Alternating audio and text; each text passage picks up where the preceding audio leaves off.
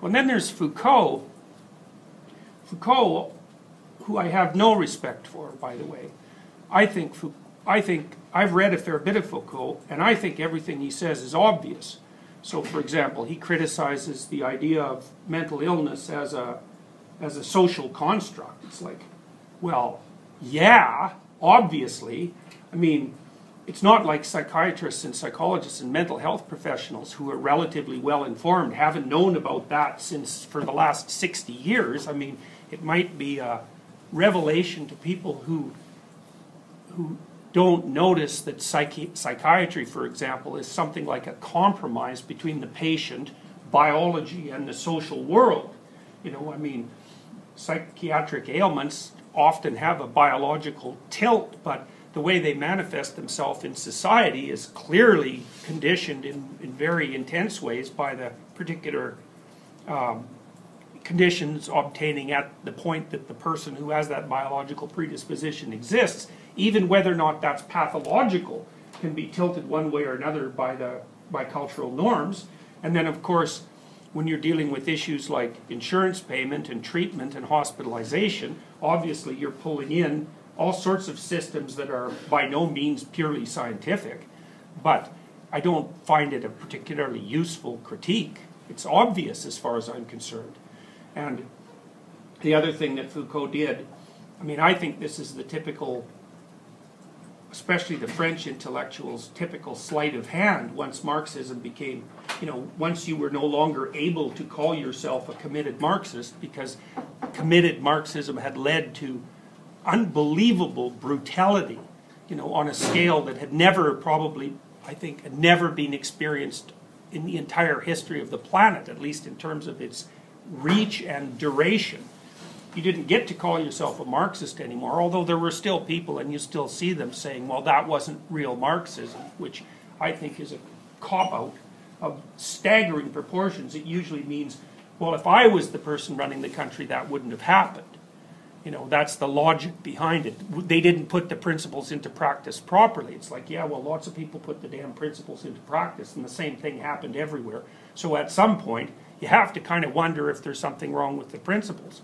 Anyways, what Foucault did was take the Marxist presupposition that everything was could be boiled down to economics and economic power and translated it into the idea that everything just boiled down to power you know, and that the reason that we have institutions is to include and to exclude, and that the institutions always run for the benefit of those at the top. It's like, well, yeah, that's a little bit true, but it's, you know, it's it's a scientist would look at that and say, yeah, well, probably, you know, power dynamics in a in a functioning economic and political system maybe account for 10% of the variance, something like that, maybe 15%. So, for example, if you have a say you want to go to an Ivy League school.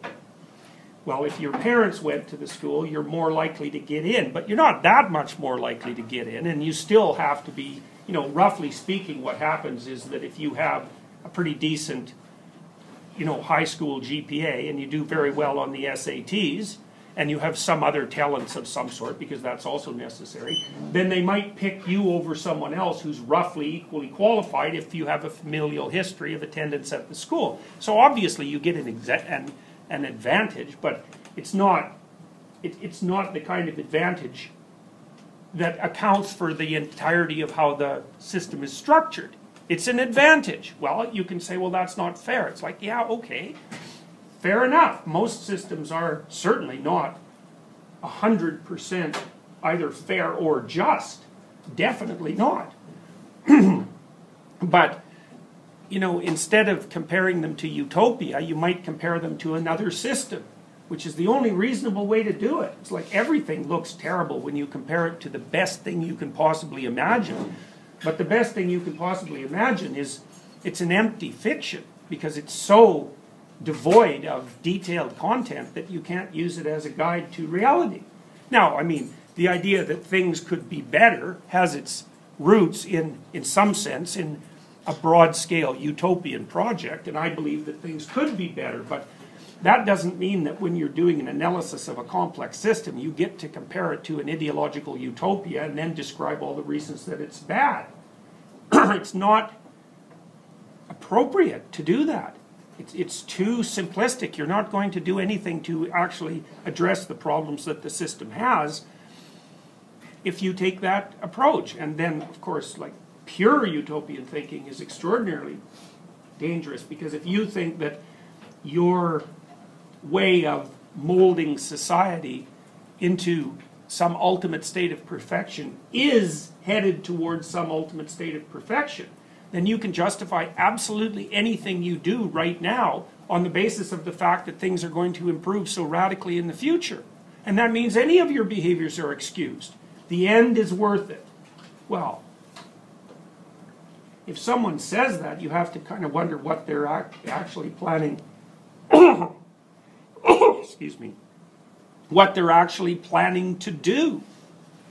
So, okay, so, well, what's the issue? Well, the issue is that it's. So, the same critic with regards to Foucault, he said, you know, it's basically the same thing that Foucault criticized a variety of low, you know, profound institutions, sexual institutions, say, like marriage, and then institutions of power like prisons and institutions of um, mental health, you know, the whole institutional framework. He criticized them on the basis of power and exclusion, and you could do that, and there's some truth in it. But, you know, Foucault also made the presupposition. The problem with that presupposition is that everything is about something else, is that it's almost impossible to see how it can't be applied to Foucault himself.